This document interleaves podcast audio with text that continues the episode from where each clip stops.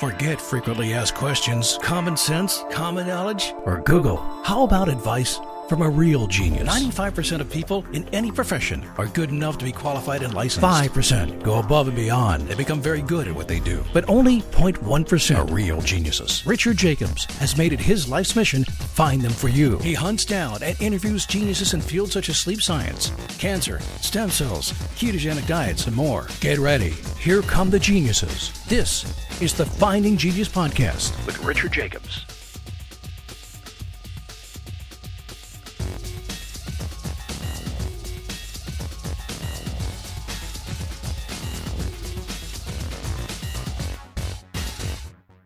Hello, this is Richard Jacobs with the Future Tech and Finding Genius podcast series. I have Stephen Greiman.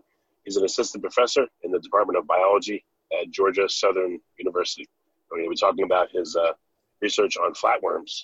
Interesting. So, Stephen, thanks for coming. Yeah, thanks for having me.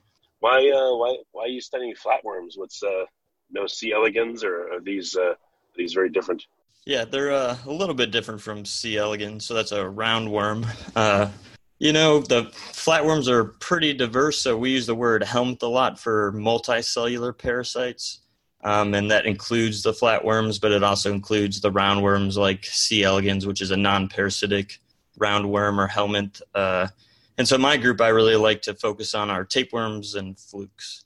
And overall, they're an extremely diverse group of parasitic organisms. They have very complex life cycles. They all use multiple intermediate hosts, or at least one intermediate host, and then they all have a definitive host, which is usually a vertebrate, although there's a few exceptions where they can use things like leeches as a final host. Weird. So what's the life cycle of a tapeworm, or the flatworm that you're most interested in? Yeah, so for tapeworms, most have a first intermediate host for all the terrestrial ones, so the ones that I like to study are usually in mammals or birds or reptiles or amphibians. There's a lot in fishes as well, and they have a little bit different life cycles. But those in mammals usually have a first intermediate host that's some type of arthropod. So that could be, an insect, or in the case of, human important tapeworms like the pork tapeworm or the beef tapeworm, they use, beef or pork, so pigs or cows, as an intermediate host. And so if the cow, let's say, eats an egg, it will develop a cyst or the larval stage. And then if a poor human then goes around and eats the uncooked beef and ingests that larval stage that was inside the uncooked beef, then they will develop the adult worm in their intestines. And so for tapeworms, go ahead. What designates an intermediate host? Is the parasite's behavior restricted only to a certain set in an intermediate host, and then a full host is defined as like the full expression of the parasite, or how is it defined? So that's good. So for parasites in general, whether they're flatworms or malarial parasites like the protozoans, we all use very similar terms. So an intermediate host is any host where the parasite goes through asexual reproduction or growth, but does not actually become sexually mature and doesn't complete sexual mating.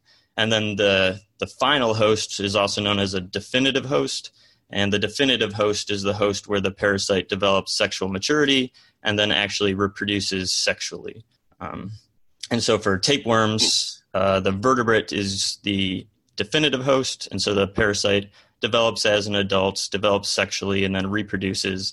And then in the case of, say, that beef tapeworm, the beef would be the intermediate host. So the larval stage does some development and growth, but doesn't actually become sexually mature yet. So do intermediate hosts suffer bad health outcomes, or is that just a definitive host? Oh, yeah, definitely. So it depends on the parasite. For some parasites, the intermediate host has a pretty rough life.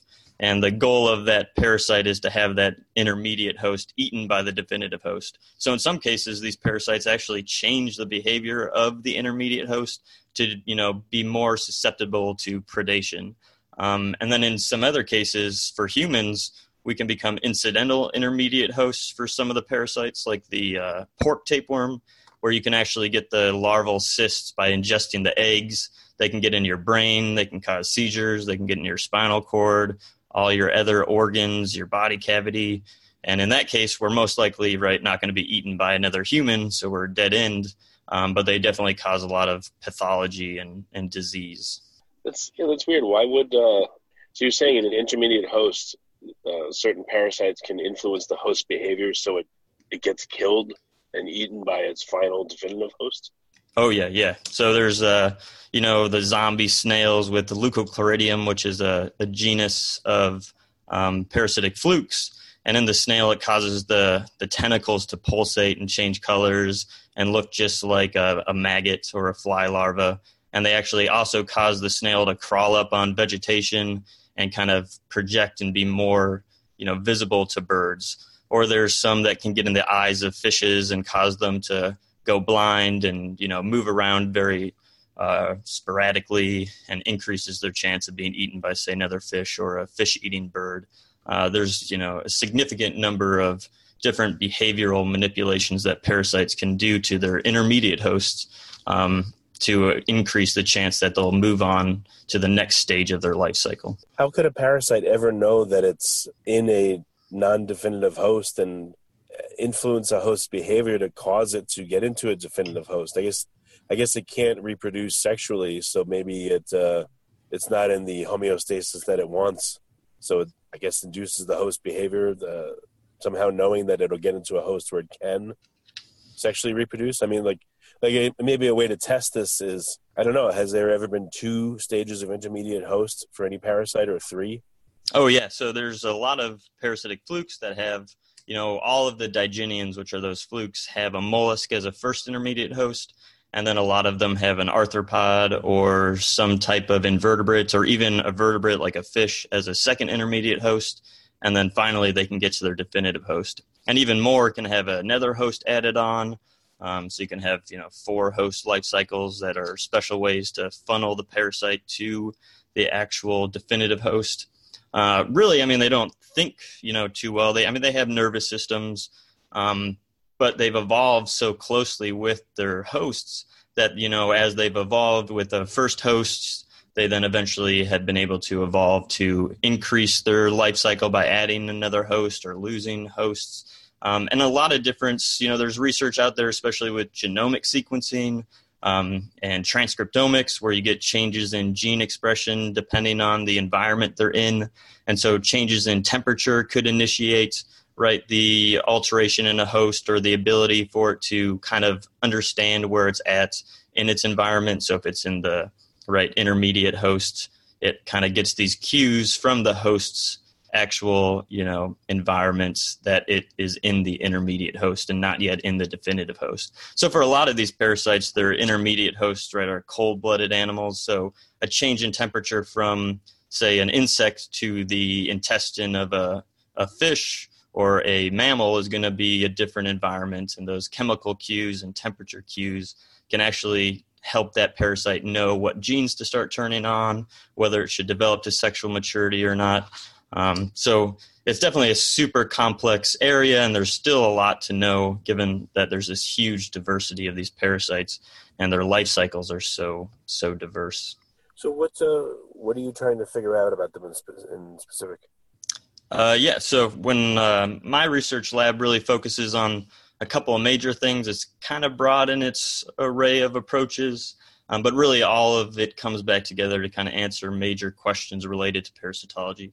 And so a lot of what I do is trying to document the diversity of these parasitic flatworms globally. So, it's a lot of field work looking at different hosts, so birds, mammals, reptiles, amphibians, all the above, and collecting the parasites and, maintaining those host vouchers and museum collections that are still associated with the parasite. Because a lot of the actual, questions related to the biology, the evolution or ecology of these parasites relies a lot on proper identifications of the parasite, as well as really a good understanding of what diversity is present. And then, understanding what's there, I like to apply kind of molecular approaches like genomic sequencing to look at the evolution and transmission biology of a lot of these parasites, more focused towards animal parasites, less so on, human parasites or those of, health importance. Okay. So what is another host, by the way? You mentioned that as you were speaking. Oh, yeah. So when it comes to their life cycles, you have true intermediate hosts and you have your definitive host. There's another kind of host type that's called a peritonic host. And these hosts, at least originally, were believed that no development of the parasite happened within that host. All it was is kind of a intermediary between the definitive host and the intermediate host. And so a really good example of where peritonic hosts would come into play is, let's say you have a parasite that uses a small aquatic copepod, like a small insect, as its intermediate host. But its definitive host is a bear. The bear is most likely not going to eat that small insect. It might accidentally eat it, but it's not going around and foraging for insects. And so instead it evolved to get into a fish, but in that fish it doesn't develop or grow. It's just a way to help funnel the parasite from the true intermediate host to that definitive host. However, now there's actually a lot of research going on that maybe peritonic hosts, there are some development that could occur within them. And so maybe it's not really a good definition, and they might actually be, the beginning of a true intermediary or intermediate host. Okay. So what is there a problem in finding medicines, at least in people, to treat these parasites? Or what are the big issues in the area in terms of understanding and, learning from the parasites and, getting rid of them when needs be? Yeah, so when it comes to chemotherapy for a lot of these parasites, there's good drugs out there already for the kind of multicellular worms. There's good drugs that target the muscles of the parasite, so it causes them to relax or constrict in a way that then they can't attach to the host intestines. A lot of these parasites for the tapeworms are found in the intestines, but the flukes, those other digynians or flatworms, can be found in pretty much any other organ. So you can have them in your gallbladder, your liver, lungs. They can get in the eyes, the body cavity, the bladder. And so for some of the worms, they're difficult. You can kill them with the drugs, but then their bodies are still there, and the immune response will lead to kind of, granulomas forming around them. But there's a lot of drugs out there. When it comes to parasites that are really able to avoid kind of chemotherapies, those are the protozoans or some of the intracellular parasites like malarial or plasmodium parasites. But even still, there's so many people are exposed to these parasites through their diet. A lot of them don't cause major health issues, and so they might not know they're infected until, it's a little too late. And then some, like that pork tapeworm where they get into the brain, and you get those larval stages in you, those are hard to treat. You can take drugs still, but there's still all that tissue still present in there. And again, that immune response to them can cause major issues. And so for most of those cases, if they're in the brain, surgical removal of them is the really only way to go. But how could you do a surgical removal if there's, thousands or millions of them? Or is it just one big tapeworm you're looking to remove? So in a lot of cases, they could be a single cyst, and so it's that larval stage still, so they're not that big.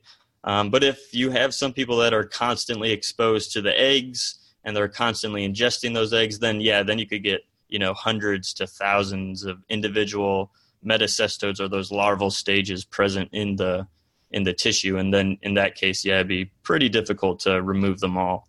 And it also depends on where at in the brain it would be. And you have things like hydatid cysts that are in a tapeworm genus called Echinococcus. And those can also infect humans, the larval stage. And you get these really large fluid-filled cysts that if they rupture, it can lead to pretty much instant death. And those also need to be removed by surgery. And they can be a pretty delicate operation. But if we're the definitive host, I would think that anyone that's infected would have, thousands and then millions of these parasites in them.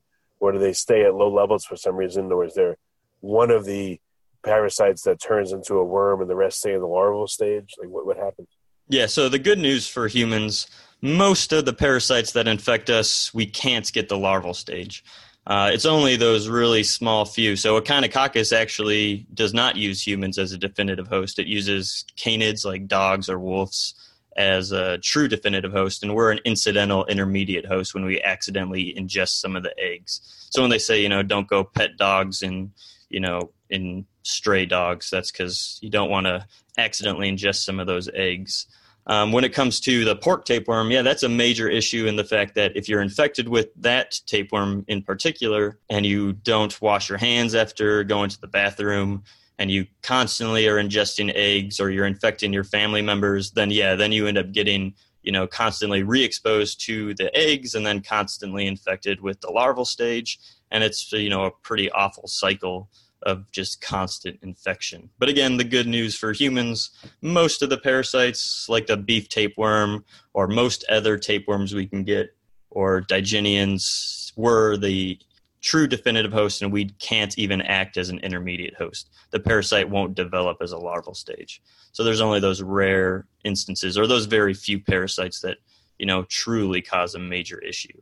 And for those other ones like the beef tapeworm, right, we got to eat undercooked beef and we have to ingest the larval stage. And that larval stage will just develop into a single tapeworm. It will never split into multiple ones. Well, that's good. Do parasites have their own microbial attachment, like their own microbiome? Oh, yeah. So there's a lot of interest now in looking at the microbiome of the parasites themselves. But they're also being found to maybe even interact with the host's microbiomes. And so a lot of the research we're doing now is in some small mammals where we're, you know, doing seasonal sequencing of the gut microbiome as well as identifying all the parasites present and trying to see if there's any interactions. It's kind of a really interesting and growing field. And then one of my major areas of research is focused on bacterial symbionts. So, you know, they are potentially microbiomes of the parasites. In this case of those flukes, they have a genus of bacteria known as Neorickettsia that are able to be maintained through the whole life cycle of the parasite. So they can go from that snail host right within the actual parasite to the first intermediate host and then to a second intermediate host and be maintained all the way to the definitive host and passed into eggs and all the different life cycle stages. But they can also be passed from the parasites to the vertebrate host. So to humans, they can cause diseases in Southeast Asia. There's a disease known as Sinetsu fever. And then there's also ones in horses, Potomac horse fever, that causes like 60% fatality in these horses. On the West Coast in Washington and Oregon, there's one that infects dogs known as salmon dog poisoning. These dogs accidentally eat the parasite larval stage in dead salmon on the beach. And then they get infected with the bacteria that was inside the parasite within the salmon. And it also is pretty deadly within those dogs as well. And so a lot of my research is looking at that bacteria and how it's transmitted through the life cycle of the parasite and looking at the evolution and diversity of those. But again, that's just one bacterial symbiont. They probably have a pretty diverse microbiome associated with themselves, and then they can probably interact with the microbiome of their host as well. So is it, are you able to study the microbiome of these flatworms, or is it difficult? You can only do it in the context of a host? Yeah, so there's studies going out there, and it can be difficult. So the main thing you got to do is try to maintain the life cycle of a parasite in a lab, and then try to wash the parasite off in some way to make sure when you sequence the parasite, you're also sequencing pretty much only that microbiome within the parasite and not, or on the parasite and not the microbiome of the host as well. But whether the host's microbiome is interconnected with the parasite's microbiome and depending on what host they're in, you know, they might pick up different bacteria is really not known. But given the advancement of some of the metagenomic approaches, the ability to sequence all the organisms present in an environment or on or in an organism, it's becoming more easy to try to sequence these microbiomes. I don't know of any really true studies out there yet that have unraveled a microbiome of a parasite, but there's some that have started to do it and show the possibility of being able to do it. So it's definitely a new field that's emerging, and it might be used for chemotherapy for some of these parasites or ability to prevent them from infecting certain hosts. But the cool thing about a lot of these parasites is given they're so diverse, not all of them are that bad, and a lot of them are pretty important for kind of modulating immune responses within some of the hosts or important for developing immune response within young individuals of the host. And then they're also pretty critical for ecosystem function, and they can be indicators of pollution because of their complex life cycle, you need pretty much a good array of different organisms to be present in the environment for them to thrive. So not all parasites, although they're parasites, a lot are still pretty good for the host and the environment. Well, it'll be interesting to profile, for instance, the microbiome of the parasite at different stages and different hosts, you know, when it's larval, when it's asexually reproducing, when it's in a definitive host, et cetera. Oh, yeah. That is a cool area for sure. Like if it's in that first intermediate host, like a snail, does it maintain a core microbiome? And does that core microbiome maintains throughout all of the hosts, even the definitive host? Or do they change quite significantly and pick up the bacteria present within their host?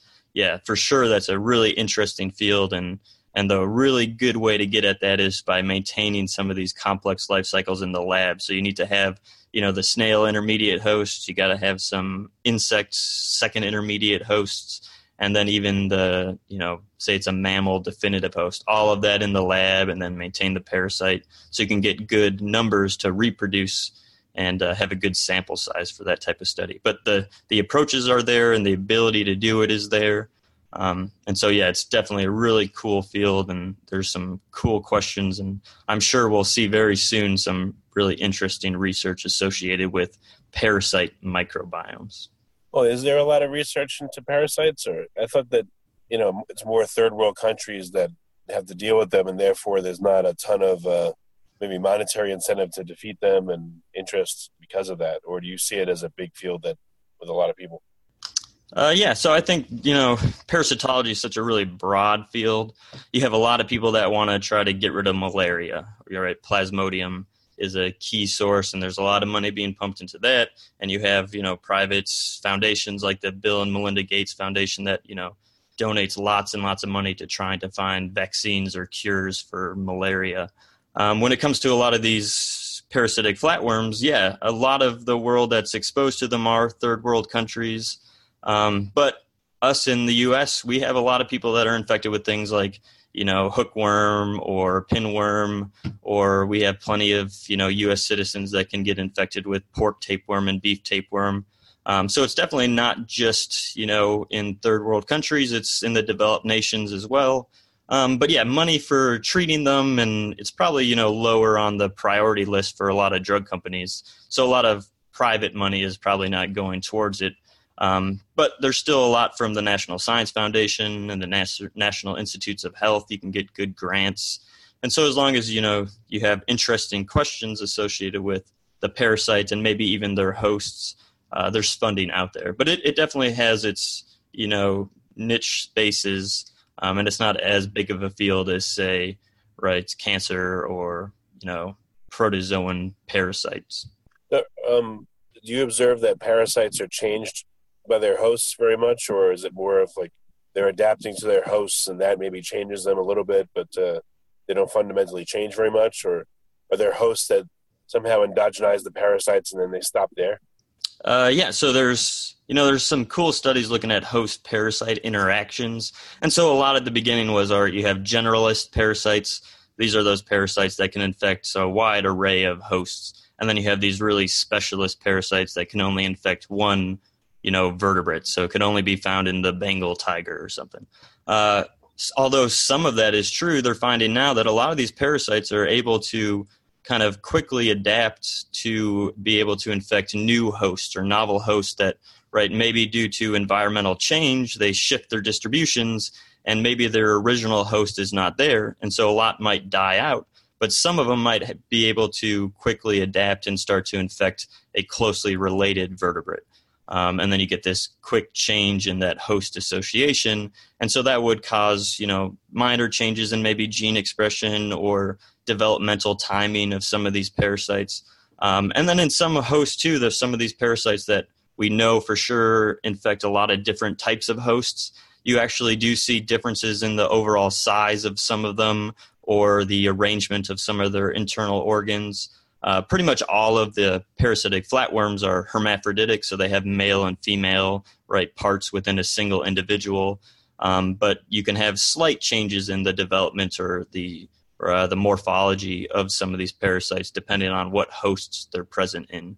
But a lot more research goes into how some of these parasites actually alter the behavior or the reproduction of some of their hosts. So when it comes to some of the intermediate hosts, like the first intermediate host of flukes, which are those snails or some type of mollusk, a lot of them actually castrate this snail and prevent it from being able to reproduce. So it funnels all that nutrients from the snail that would go to normal reproduction to the parasite, and then increases the ability of that parasite to quickly reproduce asexually and produce those larval stages that would then infect a second intermediate host. Huh. Interesting. There's a couple more questions. When you talked about the definitive host, you said that's where the parasite will usually reproduce sexually, but what's its escape plan? I mean, the death of the host doesn't sound like a very good escape plan, but does it come out in the host's like feces or urine, or is it hope that it gets eaten? I mean, like what's the game plan from there? Yeah, the game plan for these parasites is really to reproduce and produce as many eggs or offspring as it possibly can. Unfortunately, if the host dies, for pretty much all of these flatworms, the adult parasite dies. Like you can't have, let's say, a mouse that has a tapeworm in it. It gets eaten by a mink or something. Even if that mink ate that adult tapeworm wouldn't develop as or stay alive as a new adult within that new host. They would just die. And so there's no true escape plan. They can't eject out of the host through the feces. And so they try to reproduce as quickly as possible and get those eggs out so that they can increase their chance of an intermediate host eating that egg and developing into the larval stages and using them as intermediate hosts. So they have really, really high fecundity and are able to produce, for a lot of these parasites, hundreds of thousands of eggs and release those in the feces, or if they're in the lungs, they can be released in the sputum. And so there's, a lot of ways to try to get those eggs or larval stages out. But once that adult is in that host, it's likely or highly, highly likely for most species that it cannot get to another host, so it can't escape. Well, the parasite itself, but the offspring, I guess, will escape. So right, yeah. So quick reproduction. And a lot of these parasites with their larval stages, unlike the tapeworms, let's say, are flukes again that use snails. They produce free living stages called cercaria, and they produce clouds and clouds of these that exit the snail and enter the water column. And so if a single snail eats an egg, it will produce hundreds of thousands, in some cases a day, of these cercaria that will then get into the water column.